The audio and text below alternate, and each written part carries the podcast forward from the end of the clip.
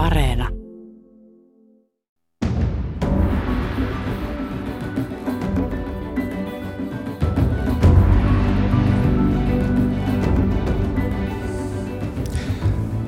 Tänään puhumme varallisuudesta ja erityisesti varallisuuseroista.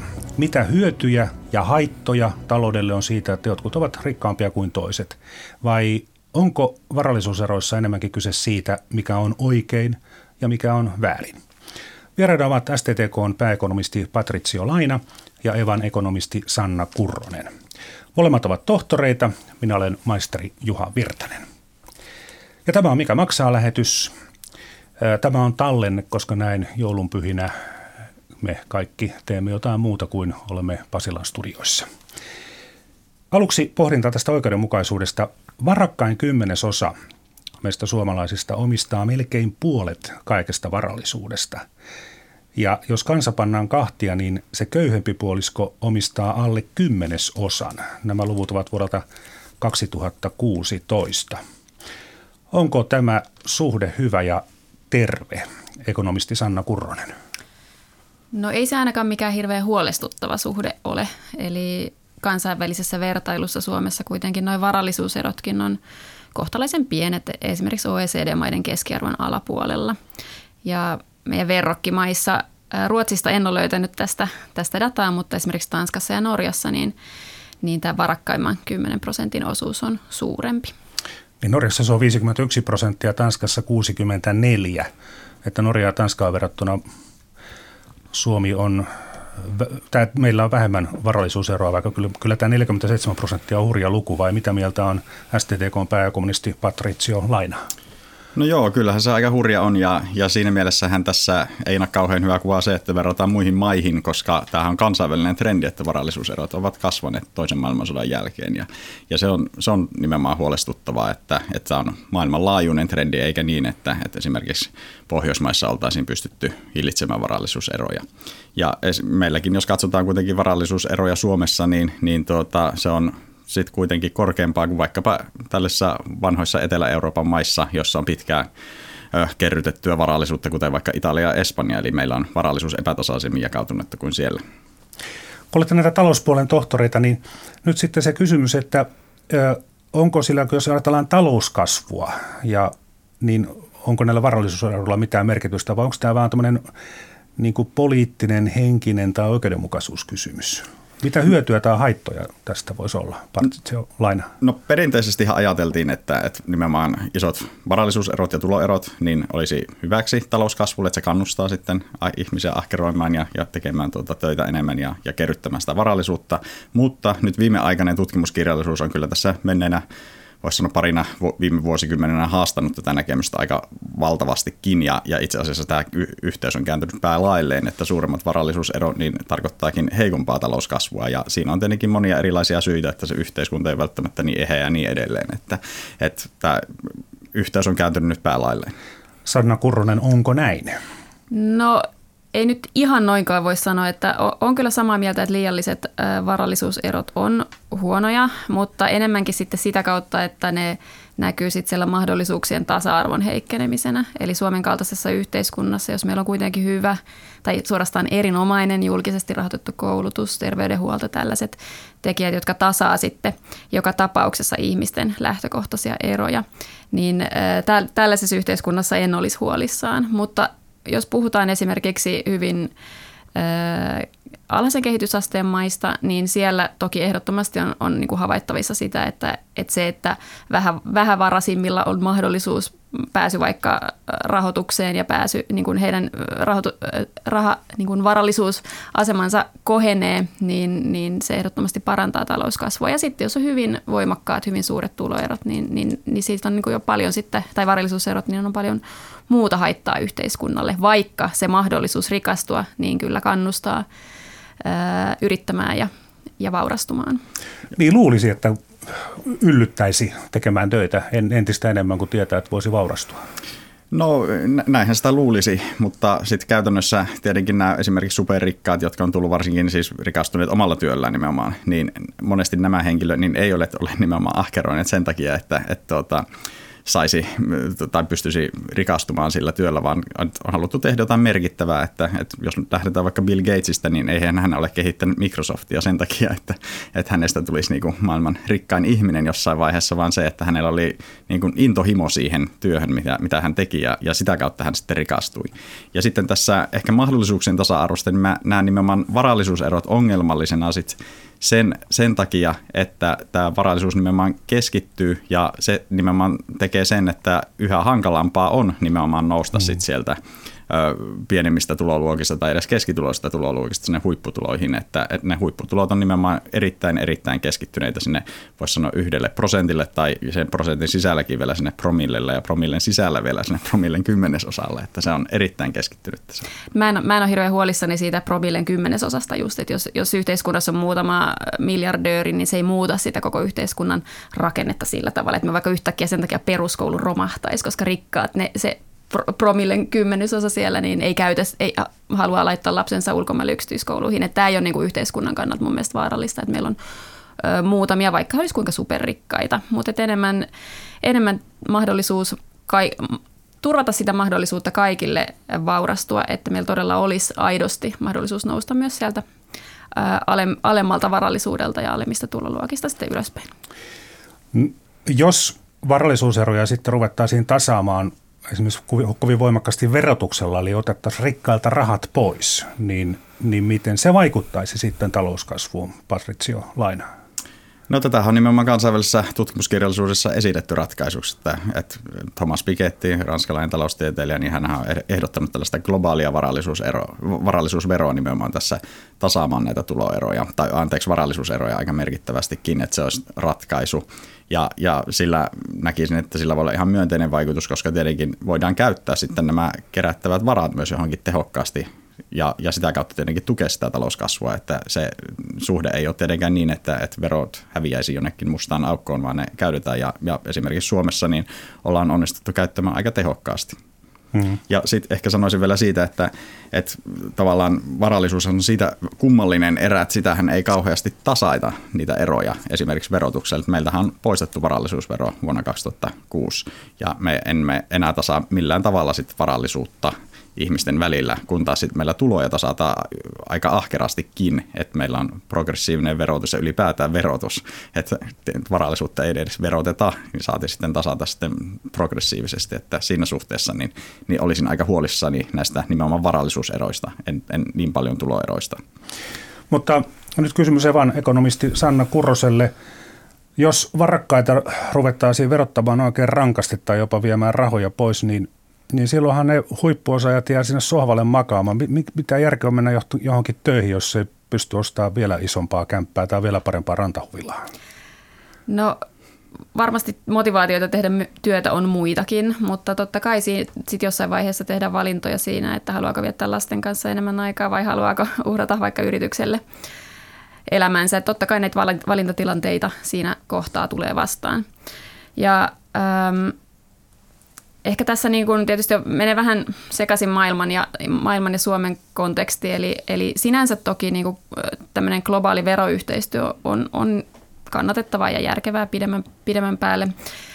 Varallisuusveroissa nimenomaan vaikeus on juuri siinä, että niitä on aika helppo, sen varallisuuden osalta on helppo harrastaa verosuunnittelua. Ja tätä, hmm. tämähän on yksi syy, minkä takia varallisuusveroja on poistettu. Eli, eli sitä varallisuutta sitten helposti siirretään ulkomaille tai tai erilaisilla keinoilla sitten kartetaan vaikka niin kuin Suomen tämän hetken pääomatuloveron progressiota ja, ja tämän tyyppisiä. Eli sen takia ne varallisuusverot ei yleensä ole toiminut hirveän hyvin.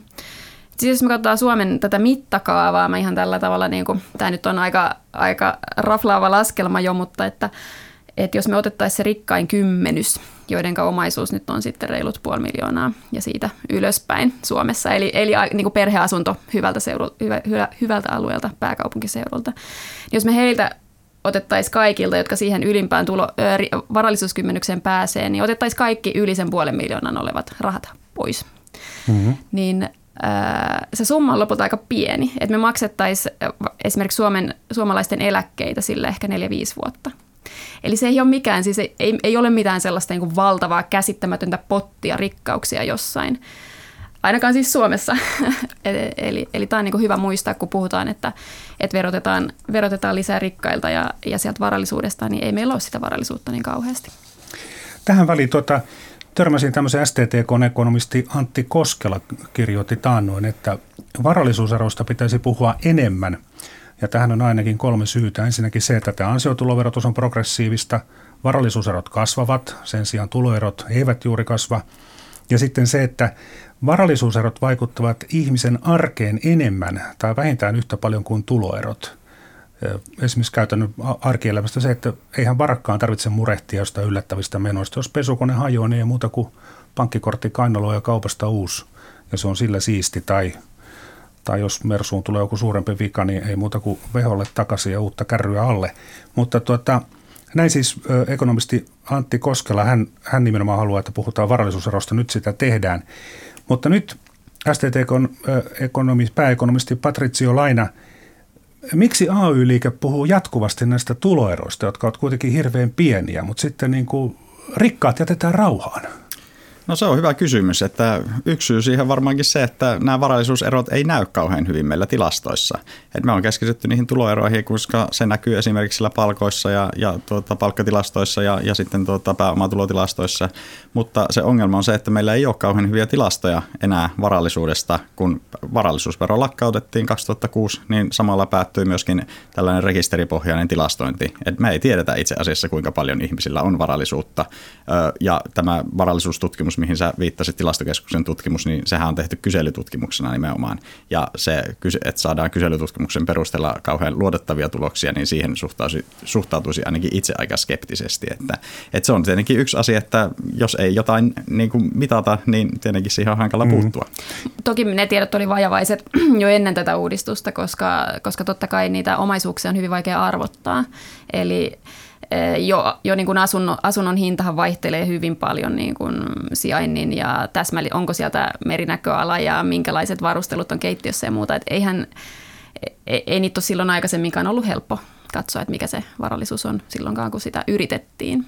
Joo, mutta tätä täytyy tosiaan korostaa ja unohdin tehdä se jo heti tuossa lähetyksen alussa, että kun puhutaan varallisuustilastoista, niin ne ovat suuntaa antavia, ne antavat sellaisen, mel- siis ne eivät ole puppua, ne ovat ihan totta, mutta, mutta ne eivät ole yhtä tarkkoja, niin euron tarkkoja kuin esimerkiksi jotkut palkka, palkkatilastot, se täytyy muistaa. Mutta joka tapauksessa noin suunnilleen, jos ajatellaan, ajatellaan tuota varallisuuden jakautumista, niin, niin tämä mediaani, suomalainen mediaani kotitalous, eli kun pannaan kotitaloudet ykkösestä kymmenen tuohon riviin seisomaan, niin se, se numero, hetkinen, se on 50, 50 vai 51, niin tota, sillä kotitaloudella oli sen vuoden 2016 tutkimuksen mukaan 107 000 euroa varat velkojen jälkeen.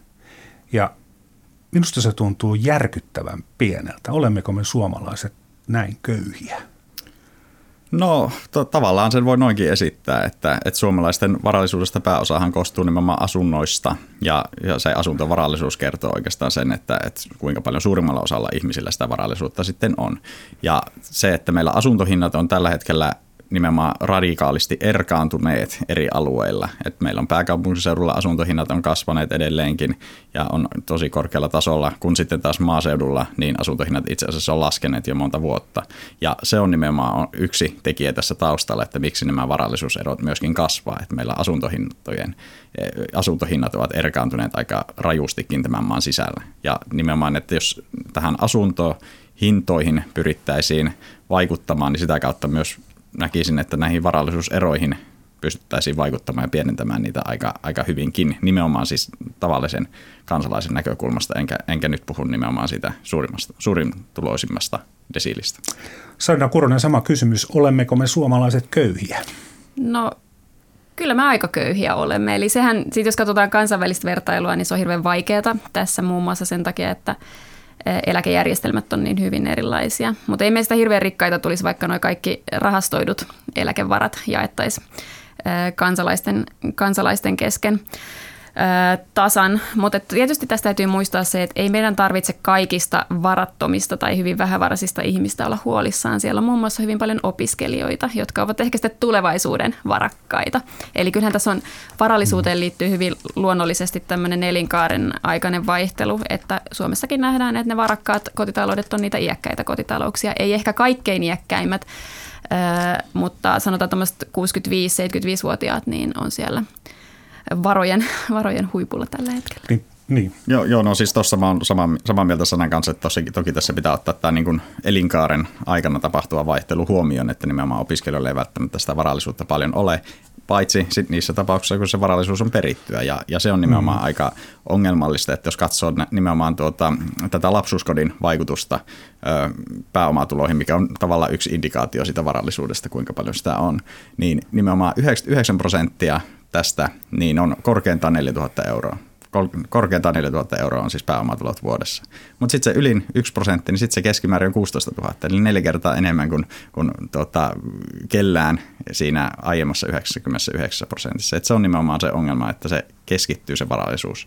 Ja se, että me mahdollistetaan voisi sanoa tavallisten kansalaisten vaurastuminen on toki tervetullutta ja senhän pitäisi nimenomaan sitten pienentää näitä tuloeroja. Mutta me, meidän kehitys on ollut nimenomaan just toiseen suuntaan, että, että asuntohinnat laskee maaseudulla, mikä on köyhdyttänyt sitten nimenomaan, voisi sanoa tavallisia kansalaisia aika paljon ja, ja sitten vastaavasti niin me ollaan tehty erilaisia porsaareikiä vaikkapa meidän verotukseen, mitä kautta sitten nämä nimenomaan kaikista rikkaimmat niin pystyvät käyttämään verosuunnittelua hyväksi ja, ja sitä kautta väistämään veroja aika hyvin ja, ja sitä kautta myöskin kerryttämään sitä varallisuutta aika hyvin.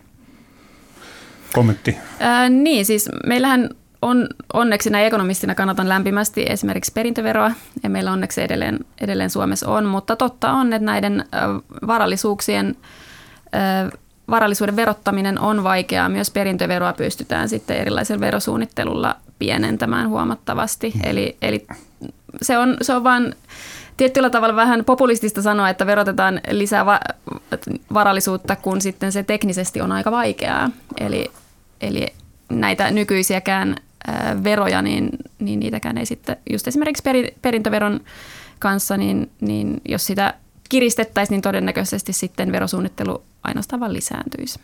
No tuossa kyllä näkisi, että siihen kyllä pystytään puuttumaan, jos on erilaisia toimenpiteitä. Että esimerkiksi meillähän oli käsittelyssä tai, tai tuota, hallitus laati selvityksen tästä niin sanotusta arvonnousuverosta, eli sillä oli monta nimeä, oli exit-vero ja, ja maasta poistumisvero ja niin edelleen.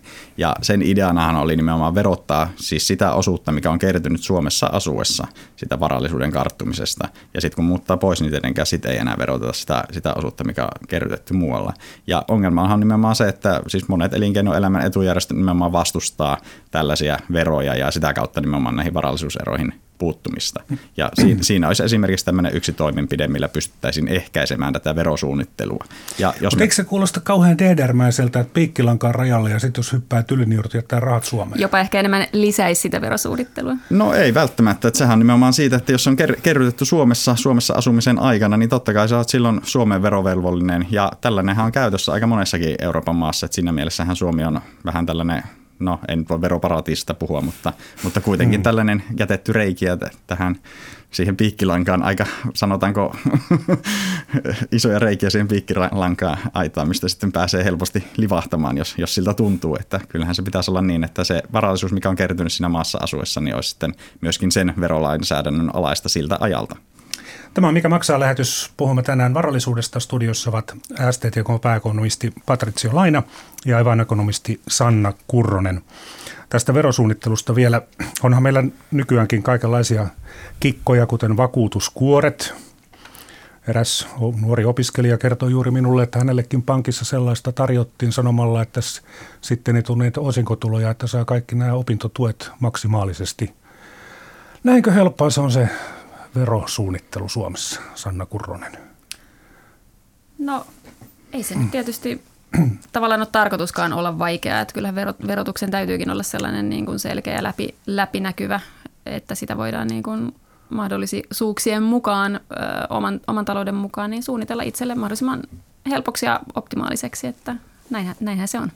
Samahan se on metsäverotuksessakin, että niin kauan aikaa kun ne puut siellä metsässä kasvaa, varallisuus kasvaa, mutta veroja ei makseta, mutta sitten kun se puu kaadetaan ja myydään, niin sitten tulee ne verot? Eikö tämä ihan ok? No kyllähän se on taas yksi aukko tähän meidän veropohjaan, että, että se on vähän eri asia sitten, kun osinkoja nimenomaan maksetaan ja, ja tavallaan, että sillä pystytään välttämään ne verot sitten tästä osingonmaksusta esimerkiksi ja, ja sitä, kautta tuota, vähentämään sitä verotaakkaa tai siirtämään sitä sitten sinne tulevaisuuteen ja joissakin tapauksissa välttämään myös kokonaan, että, että voidaan näitä lahjoittaa eteenpäin ja siirtää eri mm. maihin ja niin edelleen. Että siinä on e- erilaisia keinoja ja mä oon kyllä eri mieltä siitä, että, että nimenomaan verosuunnittelun pitäisi olla helppo, että, että sen pitäisi olla vaikeaa ja, ja haluan nimenomaan korostaa sitä, että tässä ei ole mitään laitonta sinällään, että tämähän on niin kuin laillista, mutta se ongelma on nimenomaan se, että tässä on e- erilaiset etujärjestöt lobanneet tällaisia lakeja nimenomaan mahdollistaneet tällaisen verosuunnittelu, mikä nyt ei sitten välttämättä kestä ylipäätään meidän niin kuin, hyvinvointivaltion rahoituspohja välttämättä sitä kestä, ja sitten muutenkin ehkä meidän niin kuin kansalaisten moraalia ei myöskään sitä kestä, että meillä on tällaisia aukkoja sillä. Sitten se kysymys, että miten elämä ja maailma voisi olla parempi? Kun otetaan nyt huomioon kuitenkin se, että puolet suomalaisista kotitalouksista omistaa vain sen noin kymmenesosan kaikesta varallisuudesta, jopa vähän allekin, riippuu nyt tietysti koska tutkitaan, niin noin suunnilleen, niin miten vähävaraisten varallisuutta voitaisiin kasvattaa? Pitäisikö AY-liikkeen luopua progressiivisesta tuloverotuksesta? No en, en näkisi, että se pitäisi luopua progressiivista tuloverotuksesta. Sehän on nimenomaan keino tasata sitä, että, että nimenomaan pienituloisille sitten on mahdollisuus säästää enemmän ja tätä kautta, että tulosta säästää isompi osa progressiivisen niin, verotuksen mutta jos se köyhä on suurituloinen, niin sehän ei vaurastu yhtä nopeasti kuin naapuri, jolla on jo varallisuutta, joka on pienituloinen. No näin on ja, ja siinä nimenomaan pitäisi puuttua siihen varallisuuteen, mikä on jo kerrytetty, eli tavallaan se, että mikä siellä on ja, ja siihen varallisuuteen on tietenkin erilaisia keinoja puuttua, että, että tuota, siinä voidaan jo miettiä esimerkiksi sitä, että tuotaisiin varallisuusvero takaisin, että se olisi yksi keino. Toinen keino on sitten, että tehtäisiin vaikka pääomatuloverotuksesta enemmän progressiivisempaa. Nythän se on 30 prosenttia tai 34 prosenttia, mutta sitä voitaisiin lisätä sitä progressiota. Ja jopa vauvat joutuvat maksamaan 30 prosentin veroa osingoistaan. No tietenkin, jos on hyvin rikas vauva, joka on, on syntynyt, voisi sanoa kultalusikkaa suussa, niin, niin ehkä se on ihan syy, syytäkin, että, että sehän ei ole mahdollisuuksien tasa-arvo, että joillakin on sitten isot tulot jo vauvasta pitäen. Evan ekonomisti Sanna Kurronen mikä näkemys teillä on siihen, että miten vähävaraisten ihmisten varallisuutta voitaisiin kasvattaa? Tai miten se no, kasvaisi? Kyllä mä lämpimästi kannatan ö, tätä työverotuksen laskua niin kuin kautta linjan, jotta omalla työllä voisi vaurastua myös tulevaisuudessa. Eli se on, se on yksi tärkeä tekijä.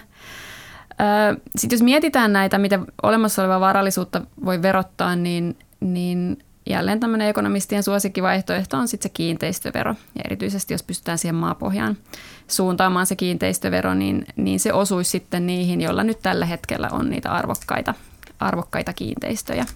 Eli se olisi tämmöinen niin kuin, ja sitä ei pysty siirtämään maasta pois.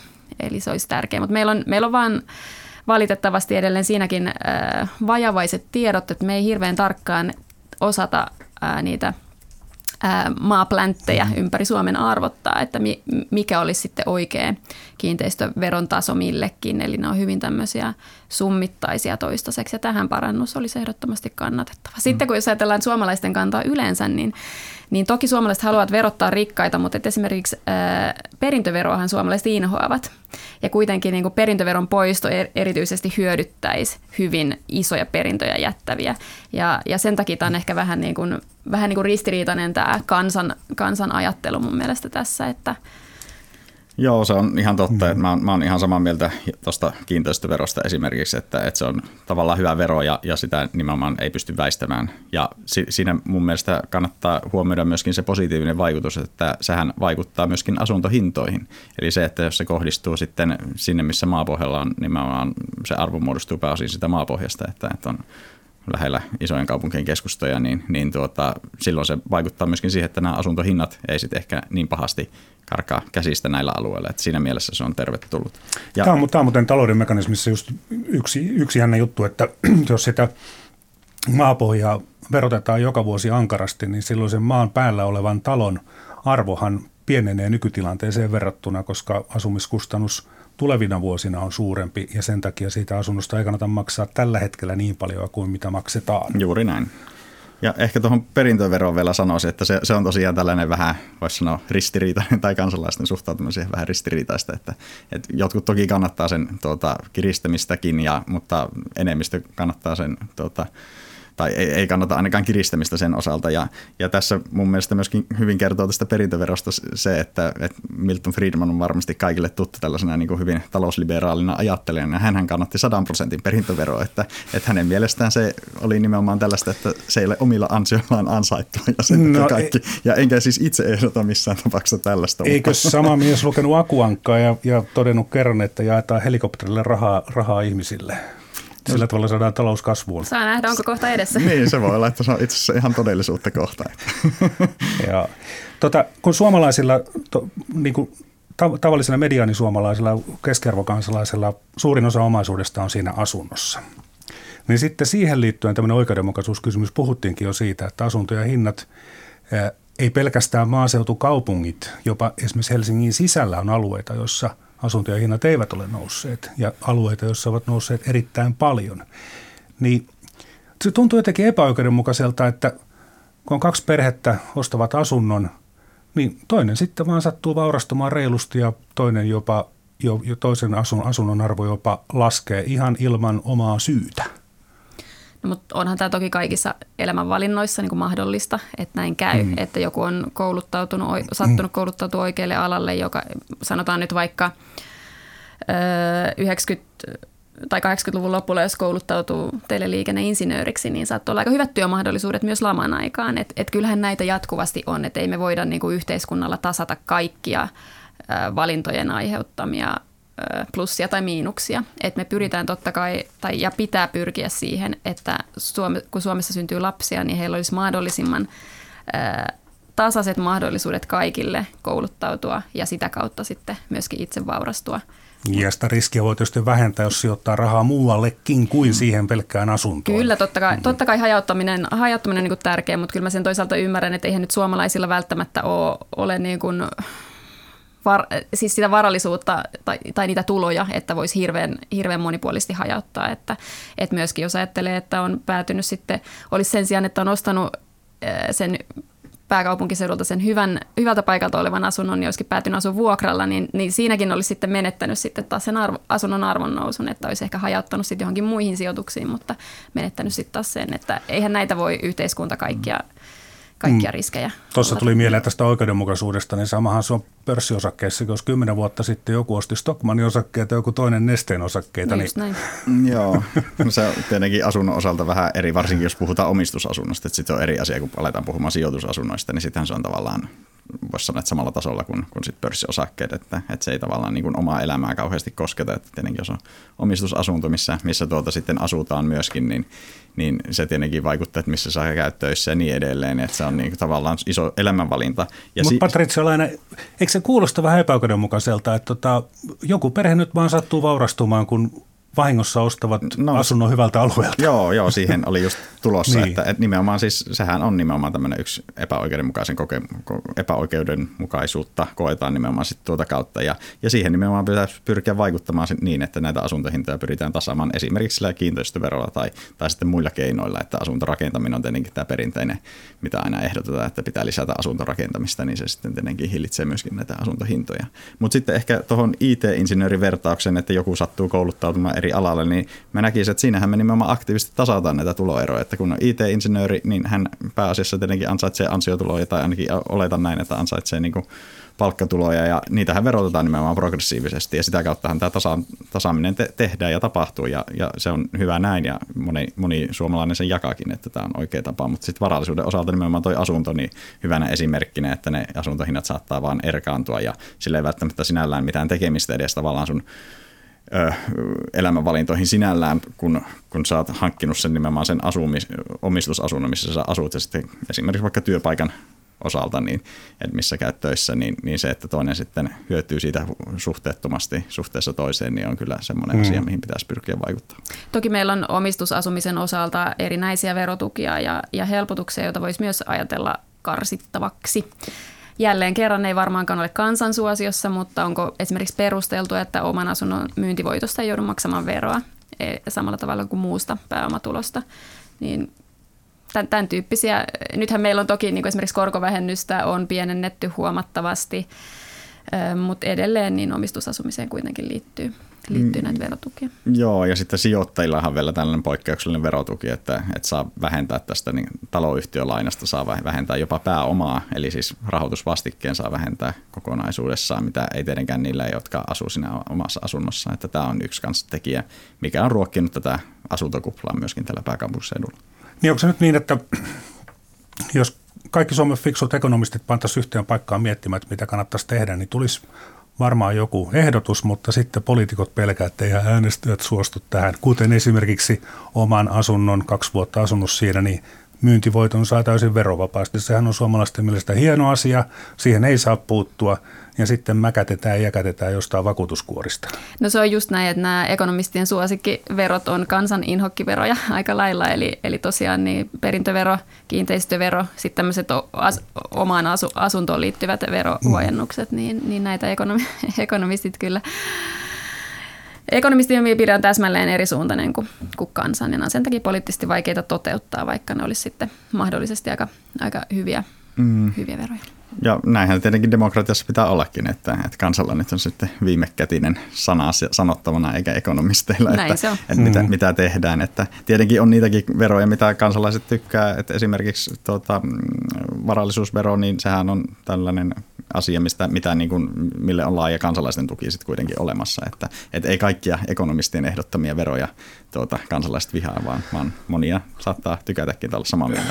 Kyllähän siinä vanhassakin, silloin kun meillä oli se varallisuusvero, niin pankkitalletukset oli siitä ulkona, niin sitten jotkut, en tiedä kuinka moni, mutta tiedän tapauksia, että myivät joulukuussa pörssiosakkeensa ja pitivät rahansa pankkitilillä vuodenvaihteen yli ja tammikuussa taas markkinoille.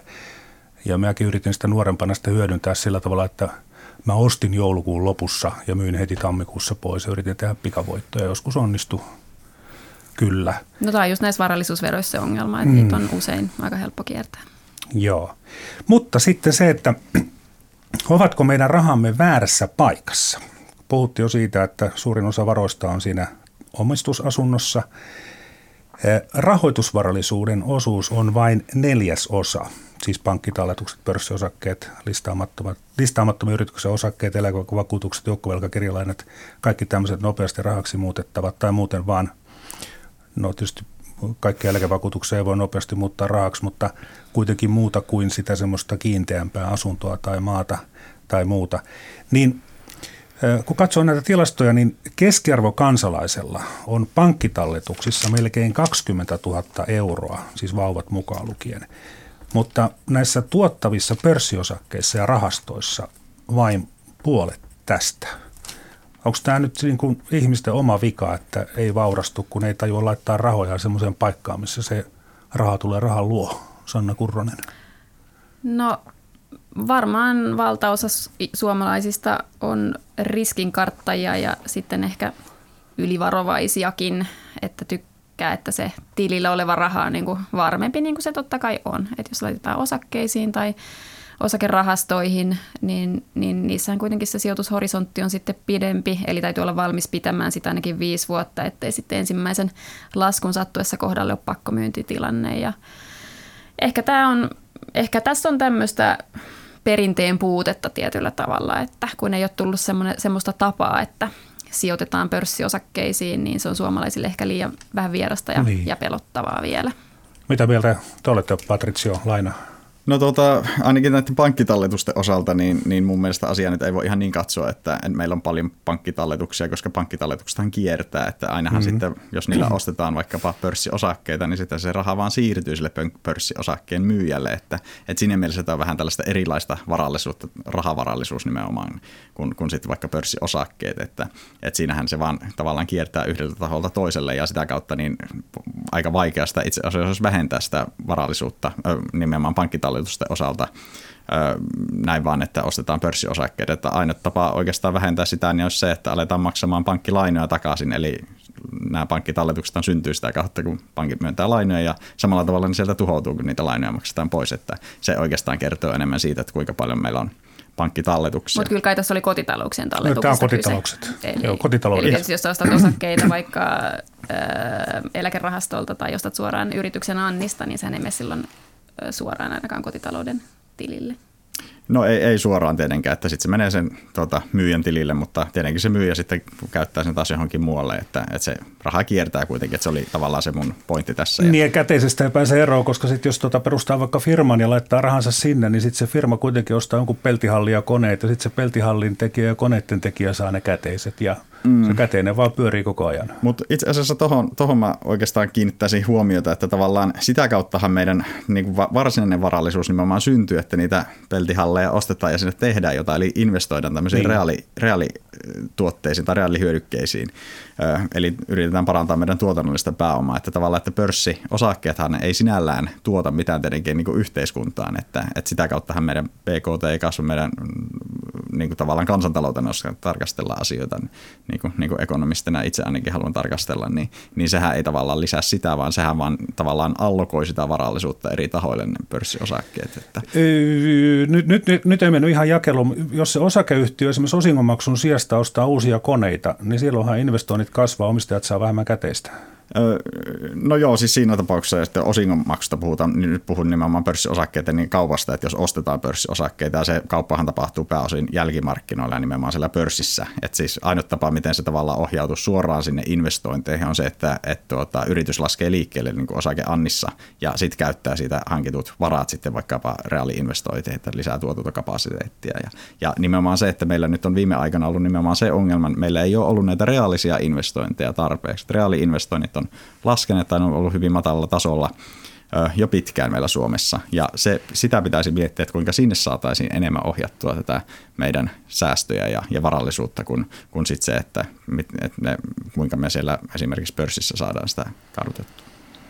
Mm, onko Suomi nyt muutenkaan mikään houkutteleva investointikohde, että tuota, suomalainen kotitalous voisi ottaa ne rahat vaikka Saksan tai USA pörssiin? No se, se on toki mahdollista, että se, siinä on paljon val, va, valintoja, mitä pystyy tekemään, että, mutta se olennaista, mikä on nimenomaan kansantalouden näkökulmasta, on se, että niitä pitäisi pyrkiä ohjaamaan sinne investointeihin, reaaliinvestointeihin nimenomaan näitä säästöjä. Niin, siis hyvinvointi syntyy tuottavuuden kasvusta, että siihenhän meidän pitäisi nyt, nyt kaikin, kaikin tavoin satsata, että täällä tehtäisiin enemmän työtä toisaalta, mutta erityisesti sitten, että se tuottavuus niin. saataisiin nousemaan, että – että eihän siihen nyt reaaliinvestoinnit ole ainoa keino, mutta on ne osa sitä. Eli. Tästä rahoitusvarallisuudesta vielä niin verrattuna Ruotsiin, siitä on vähän tarkempia tilastoja, vaikka ruotsalaisten varallisuus kokonaisuutena on vähän hämärän peitossa, mutta tätä ruotsalaisilla taas on huomattavasti enemmän rahoja nimenomaan näissä tuottavissa kohteissa, kuten pörssiosakkeissa. No sitten taas toisaalta on sanottu, että Ruotsissa on semmoinen asuntolainan markkinakulttuuri, että asuntolainaa ei juurikaan lyhennetä, eli – samoilla ihmisillä, joilla on paljon pörssiosakkeita, niin heillä on myös paljon asuntolainaa, jota he lyhentävät vähän. Mutta ainakin toistaiseksi, menneisyyshän ei ole tai tulevasta, niin kuitenkin tämä ruotsalaisten kotitalouksien taktiikka lisää heidän vaurauttaan paljon enemmän kuin tämä suomalainen taktiikka, jolloin ei, ei panna sitä rahaa tuottaviin sijoituksiin, vaan kynsin hampain lyhennetään lainaa. Eli onko tällä nyt suure, suurempaa merkitystä tällä kulttuurierolla? No kyllä mä luulen, että sillä joku merkitys on. Että kyllä, kyllä mun mielestä suomalaiset voisivat olla vähän ahneempia, vähän enemmän ahneita ja vähän vähemmän varovaisia. Eli, eli niin. ehdottomasti tota, olisi parempi laittaa niitä suomalaisiakin varoja tuottamaan, oli se sitten kotimaisiin sijoituksiin tai jos ulkomaita saa paremmin tuottaa, niin sinne. Ja mm. tuossa Ruotsin tapauksessahan käytännössä on siis käytetty hyväksi velkavipu, eli on niin, otettu velkaa niin. ja sitten sijoitettu se johonkin toiseen. Ja tietenkin se on, riskit kasvaa sitten siinä samalla kun tuotot kasvaa, että, että siinä voi käydä myöskin huonosti aika helposti. Että tietenkin Ruotsissa on se, voisi sanoa, parempi tilanne kuin, kuin meillä Suomessa, että niillä on oma rahapolitiikka ja sitä kautta ne korot pystytään sopeuttamaan sitten nimenomaan Ruotsin talouteen sopivaksi, kun meillä tietenkin sopeutetaan euroalueen korot tai euro korot sitten euroalueen tasolla sopiviksi, että se ei ole aina sama kuin mikä on Suomen tasolla sopiva. Toki Ruotsilla on muitakin etuja, muun muassa se, että siellä väestö kasvaa, mm-hmm. ää, ei ole tämmöistä ää, ikääntymisongelmaa ollenkaan samassa mittakaavassa, sitä kautta myöskin voi, voi ajatella, että asuntojen, asun, asunnoilla on, on niin kuin, tai asunnot säilyttää paremmin arvonsa, itse asiassa näyttää, että ne jopa vähän, äh, että siellä rakennetaan aivan liian vähän, eli siellä asuntojen hinnat hyvissä, hyvillä paikoilla nousee vielä huomattavasti nopeammin kuin Suomessa. Ja ja totta kai Ruotsi on, äh, on niin kuin tämän työikäisen väestön ansiosta niin paljon dynaamisempi talous muutenkin ja kasvu on ollut nopeampaa, ei pelkästään henkeä kohti, vaan muutenkin kuin Suomella. Että. Ruotsalaiset ovat keksineet maitopurkin koottavat huonekalut, Spotify myyvät Abbaa säilykkeenä ja musiikkina, tekevät vaikka mitä.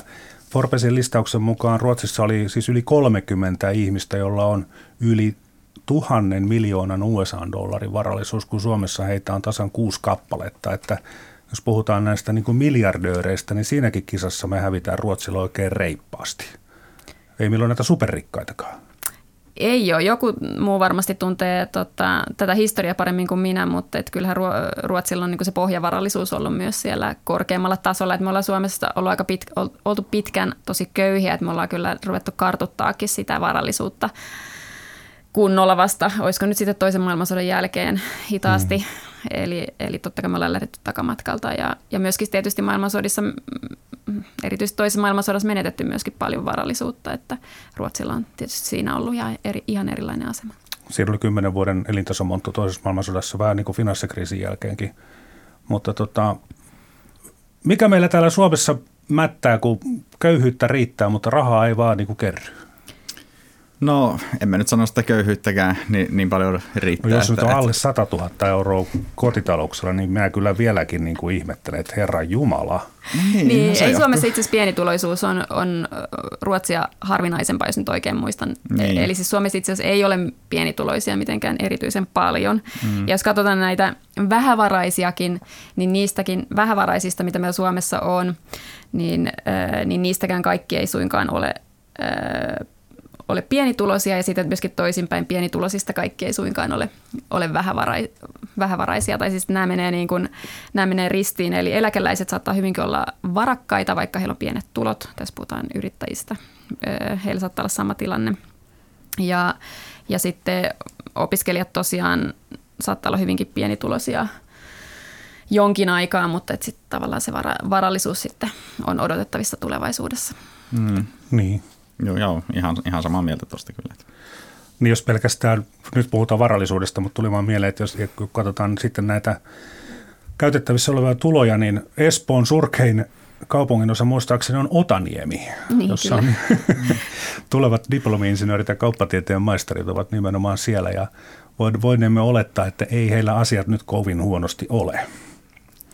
Mm, Mut, no joo, tämä on just näin, että, että tietenkin elinkaaressa se vaihtelee, mutta tietenkin sitten jos katsotaan sitä, että miten ne varallisuuserot on nimenomaan kehittyneet, niin ainahan meillä on ollut tietty osa väestöstä sitten opiskelijoita ja tietty osa sitten siellä eläkeläisiä ja niin edelleen, että vaikka mm. meillä on tätä demografista muutosta, mutta se nyt ei selitä tätä varallisuuden, varallisuuserojen kasvua, että meillähän se varallisuuserojen kasvu on kuitenkin ollut viime vuosikymmenellä, niin Euroopassa melkeinpä korkeimpia lukemia. Että samaa tahtia kuin Venäjällä meillä kasvu varallisuusero. Että jos mitataan tällä Gini-kertoimella, niin joka mittaa siis sitä, että, että jos on Gini-kerroin nolla, niin se tarkoittaa, että kaikki varallisuus on jakautunut ihan tasa, tasaisesti jokaiselle hmm.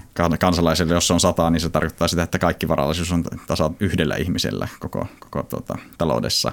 Ja, ja meillä se varallisuus taitaa olla Gini-kerroin, tuota, jos mitataan käytettävissä olevilla tuloilla, mihin yleensä kiinnitetään huomiota, niin siellä 25-27 itse asiassa riippuu vähän, että mitä, mitä tuota dataa käytetään. Ja sitten taas parallisuudessa puhutaan jo sitten ihan huomattavasti erilaisista lukemista, että se on 65 sitten Suomen osalta jo. Ja se on kasvanut nimenomaan viime vuosikymmenellä niin 16 yksiköllä, mikä on erittäin paljon. Oletko sä, Patrizio, nähnyt siitä arvioa, että miten paljon tämä niin väestökehitys on esimerkiksi, miten ison osan se on siitä muodostanut, koska meillähän oli, oli totta, todella, tai siis ne hyvin iäkkäät eläkeläiset sodan käyneet sukupolvet ja, ja pikkasen ö, nuoremmatkin, niin, niin, niin heillähän niin varallisuus ja tulot on ollut aika, aika heikot ja nyt jo sitten suurilla ikäluokilla on jo ihan toista luokkaa. Ja sitten ihan mielenkiintoista näistä Piketin ja muiden jutuista, niin ö, on myös tämmöistä mahdollisuus, että, että hidas talouskasvu, mitä meillä on, ja sitten alhainen syntyvyys, niin keskittää vaurautta osittain. Eli kun on hyvin alhainen mm. syntyvyys, niin nekin, jotka perivät niitä varallisuuksia, niin ne, se porukka on, on niin kuin hirveän pieni ja jopa niin kuin supistuva. Mm. Et, että et kyllähän tällä demografialla ja, ja niin kuin tällä tämmöisellä kehityksellä on ollut myös iso vaikutus. Mä en ole nähnyt Suomen osalta ainakaan mitään laskelmia. Että mikä Joo, se en, en mäkään tarkempia laskelmia on nähnyt, mutta tietenkin voisi olettaa, että koska meillä nimenomaan su- sukupolvet ovat pienentyneet, niin sitä kauttahan tavallaan sit varallisuusrajan pitäisi tavallaan supistua sit sitä kautta, että meillä on vähemmän niitä opiskelijoita, jotka on sitten ei ole varallisuutta paljon ja sitten enemmän sit sitä, jolla on tota varallisuutta enemmän että siinä mielessä niin se, se pitäisi pienentyä. Ja, ja tämän Piketin tavallaan havaintohan tässä on nimenomaan aika osuva, että, että ennen, ennen vanhaan, tai voisi sanoa, että niin kuin menneillä vuosi sadoilla oikeastaan, että Piket tehnyt tutkimusta aika pitkältä aikaväliltä, niin, mm. niin nimenomaan yksi selityshän olisi nimenomaan just tämä, että, että tavallaan, että kun päästö kasvuu, että sulla saattaa olla niin kuin jälkeläisiä viisi per tyyppi, niin tietenkin se, että sun varallisuus jakautuu niille viidelle henkilölle, niin kyllähän se tasaa niitä eroja huomattavasti enemmän, että jos sulla on yksi tai kaksi lasta, niin sinne menee kaikki varallisuus. Että sillä on kanssa ollut vaikutusta, enkä, enkä tässä tietenkään halua nyt argumentoida sen puolesta, että meillä pitäisi olla mitään tällaisia jättiperheitä uudelleen. Että se on ihan, ihan hyvä, että on nykyään vähän tuota, hyvää terveydenhuoltoa ja niin edelleen, että säilyy ihmiset tuota, hengissä siinä. Mutta sitten jotain semmoisiakin tekijöitä, joihin millään politiikalla ei voi vaikuttaa, kun yleensä jos puhutaan pariutumisesta, niin, niin ainakin tämmöinen aika vahva hypoteesi on se, että että tuota, suurituloiset tai tulevat suurituloiset pariutuvat helpommin kes, nimenomaan keskenään. Ja samoin sitten se, että niin kuin varakkaiden perheiden lapset pariutuvat helpommin keskenään. Mutta olen yrittänyt saada tästä jotain tieteellistä faktaa, mutta vuosi, vuosikymmeniä, mutta en ole löytänyt kyllä mistään. Tätä ei liene edes tutkittu, mutta, mutta tota, jos nyt oletetaan, että suurituloiset menee keskenään pariutuu ja, ja sitten sen lisäksi vielä molemmat ovat varakkaista perheistä, niin sehän nyt on ihan luonnonlaki, että varallisuuserot kasvaa. No itse asiassa muistelisin, että tämä nimenomaan on tutkittu. On.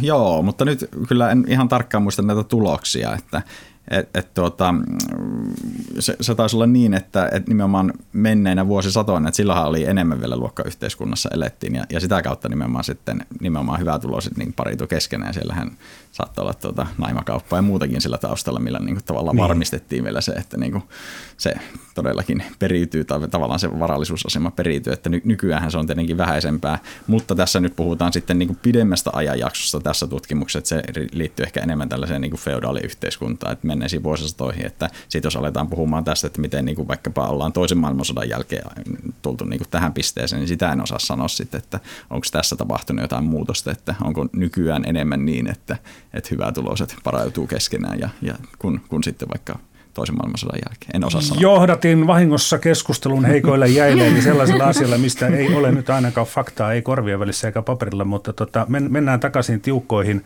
numeroihin. Äh, siis Suomessa toisen maailmansodan jälkeen varallisuuserot kaventuivat, mutta sitten tuli 90-luvun alun lama ja viimeiset 30 vuotta varallisuuserot ovat kasvaneet. Ja, ja aika hurja muutos on ollut nimenomaan kun ajatellaan kolmea viime vuosikymmentä, niin tämä rikkaimman yksi prosentti, se omistaa nyt 14 prosenttia kaikesta, joka on melkein kaksi kertaa enemmän kuin 30 vuotta sitten. Eli raha tulee rahan luo. Näinkö se vaan menee, Sanna Kurronen? No toi on kyllä kehitys, mikä, mikä on ollut tässä, tässä voimissaan, että ö, erityisesti tuolla hyvin varakkaissa heidän joukossaan on, on näitä omaisuustuloja sitten, sitten paljon, eli, eli sitä kautta sitten näin, o, o, omaisuus kar, kartuttaa sitä omaisuutta. Kyllä se näin on. Niin, että esimerkiksi pörssiyhtiöt ja listaamattomat yhtiöt, niin sinne sijoitettu raha tuottaa – Jotkut niin, no riippuu vuosista, mutta 6-7 prosenttia miinus verot. Tuottaa, mm. tuottaa kun tuottaa. Totta kai meillä on myös tästä selviytymisharhaa, että onhan sitten niitä yrittäjiä, joilla, joilla yritys on mm. mennyt nurin, että ei ole tuottanut, että he ei löydy sitten sieltä varakkaimmasta Joo, prosentista. ja puhuttiin just äsken Stockmanista ja Nesteestä, mm. että mm. Ei, ei, ei, ei se ole mikään idiootti varma tapa vaurastua, että laittaa rahan se ainakin pörssiin, mutta rahako tulee rahan luo? No jo, näinhän se varmaan se yleinen kehityskulku on, mutta se on sitten se, että kuinka sitä säännellään, että millaista esimerkiksi meidän verotus on, niin sehän vaikuttaa sitten siihen, että kuinka paljon se tulee vai onko se yhtey- yhteys jopa toisinpäin, että, että Thomas Pikettin nimenomaan suuri löydöshän oli se, että tämä, tällainen epäyhtälö että R on, on suurempi kuin G, eli toisin sanoen pääoman tuotto on korkeampi kuin talouskasvu, mikä tarkoittaa sitä, että nimenomaan varallisuus keskittyy. Ja se, että se ei ole mikään luonnollakin, että se keskittyy, vaan se on nimenomaan kasa poliittisia valintoja, että keskittyykö vai ei, että millainen säädösympäristö meillä on. Ja, ja tämän epäyhtälön nimenomaan kääntämiseksi hän eh-, ehdottaa sitä varallisuusveroa, millä, millä pystyttäisiin sitten kääntämään tämä kehityskulku, mitä hän ei ainakaan pidä kauhean terveenä. Niin, globaalia varallisuusveroa, onko se nyt vähän haihattelua? No ehkä se globaali ainakin tällä hetkellä on, että, että tietenkin se pystytään pienemmissäkin ö, yksiköissä sitä tekemään, että eihän mikään estä sitten kansallisesti sitä tekemään tai EU-tasolla ja, ja muita näitä porsaareikiä mm. tukkimaan, että onhan meillä esimerkiksi tämä listaamattomien yhtiöiden osinkoverohuojennus, joka tarkoittaa sitä, että, että tällaisen yhtiöiden tuota, veroista 75 anteeksi, 75 prosenttia näistä osingoista on ver- täysin verotonta, mikä on yksi tämmöinen Niin sen porsaari. jälkeen, kun yhtiö on maksanut yhtiövero. No yhtiövero on maksanut, mm. mutta joka tapauksessa 75 ja, ja itse asiassa puolet suomalaisista yksityishenkilöiden osingoista niin on nimenomaan näitä listaamattomia, ysi, listaamattomien mm. yhtiöiden osinkoveroja, joista ei ole maksettu veroja. Ja tämä on nimenomaan omia kasvattamaan näitä varallisuuseroja. Nyt ollaan tarkkoina, ei ole olemassa verottomia osinkotuloja, vaan, vaan osa osinkotuloista ovat no, verottomia. juuri näin, 75 prosenttia osinkotulosta on verotonta, jolla siis efektiivinen vero on 7,5 prosenttia. Mm. Eva julkisti marraskuussa tutkimuksensa, jonka mukaan kolme neljästä suomalaisesta ei näe mitään väärää siinä, että jotkut tekevät ja yrittävät tehdä rahaa niin paljon kuin rehellisin keinoin vain voivat. Onko tämä kolme neljäsosaa teille yllättävän iso vai yllättävän pieni määrä? No en mä sanoisi, että se on välttämättä kumpaakaan. Että, että, että kyllä niitä aina äh, hyvin harvasta kysymyksestä löytyy kuitenkaan yli sanotaan, että yli 80 prosentin tukea. Että yleensä niitä erimielisiä löytyy jonkin verran. Että sanotaan, että on se nyt ihan terveen korkea, että ihmiset saavat rikastua laillisen keinoin niin paljon kuin kun vaan kykenevät. Se on ihan mm. näin. Kun itse nyt pyydän, että onko tulkintani oikea, kun luin tämän Evan tutkimuksen, niin sitä taas yhtä myönteisesti ei suhtauduta rikkaisiin. Eli, eli onko tämä nyt näin, että jos omalla työllä uupuen, hikeä valuen tekee vaurautta itselleen, niin sen suomalainen hyväksyy, mutta jos perii sitä rahaa, niin sitä ei arvosteta yhtä paljon. Niin me ei, ei kysytty tuosta peri, perimisestä, mutta kyllä jos katsotaan niin kuin suomalaisten asennoitumista esimerkiksi yrittäjiin, niin kyllä se, se on hyvin, hyvin positiivista. Eli äh, suomalaiset, suomalaiset niin kuin, suom, ajattelee myös, että suomalaisten yritysten menestys ja voitot niin kuin laajasti hyödyttää koko yhteiskuntaa. Eli, eli kyllä se nähdään niin kuin yrittäjyys yleensä positiivisessa valossa. Mm-hmm. Ö, mitä ajatuksia pääkonosti Patricio Lainalle tuli tästä Evan, Evan tutkimuksesta? No tuota, varmaan Sanna osaa paremmin kommentoida sitä tutkimusta, kun, kun on ollut tietenkin sillä Evas siitä, mutta ei tavallaan muakaan yllättänyt varsinaisesti ne luvut, että tietenkin jos laillisia keinoja on, niin miksi ei saisi, että ei menetä mitään syytä, että jos joku haluaa tehdä sitä rahaa mahdollisimman niin. paljon, niin miksi ei. Että lä- lähinnä kai se on kyse siitä, että mitkä ne, missä ne lain rajat sitten on, että si- siitähän tässä niin on mun mielestä oleellisempaa, että tavallaan, että ne lain rajat ei ole sellaiset, että sinne jätetään niitä vaikka porsaareikejä, mitä sitten hyväksi käytetään. Ja esimerkiksi tässä viimeaikaisessa verokeskustelussahan mun mielestä on ollut tavallaan hyvin tervettä se, että, että meillä on näitä peli, peliyritysten myyntitapauksia ollut, jolloin on tullut todella paljon tuloja, pääomatuloja. Ja tässä on ollut nimenomaan se, että ne, niistä on maksettu ne nimenomaan asianmukaiset pääomaverot, niistä ei, niitä ei ole lähdetty kiertämään mm, tai mitään mm. suunnittelemaan sitä. Ja sehän on nimenomaan saanut hyvin paljon kiitosta yle, kansalaisilta. Ja on ehkä jopa kohentanut suomalaisten asennoitumista yrittäjinä. Ainakin me ollaan nähty tämmöinen nousu tässä ihan viime vuosina. Tämä on Mikä maksaa lähetys. Vieraina ovat olleet ja ovat STTK pääkommunisti Patricio Laina ja Evan ekonomisti Sanna Kurronen. Ja nyt viikon talousvinkit. Sanna Kurronen. No, kyllä mä kehotan kaikkia nuoria kouluttautumaan. Eli kyllä koulutus on edelleen hyvä investointi, joka, joka sitten tuottaa pitkällä aikavälillä. Patricio Laina. No mä sanon, että noudatetaan näitä koronaohjeita, että tässä ei ole, kriisissä ei ole talous ja terveys vastakkain, vaan, vaan mitä paremmin pystymme huolehtimaan terveydestä, niin sitä nopeammin saadaan talouskuntoon. Kiitokset. Kiitos.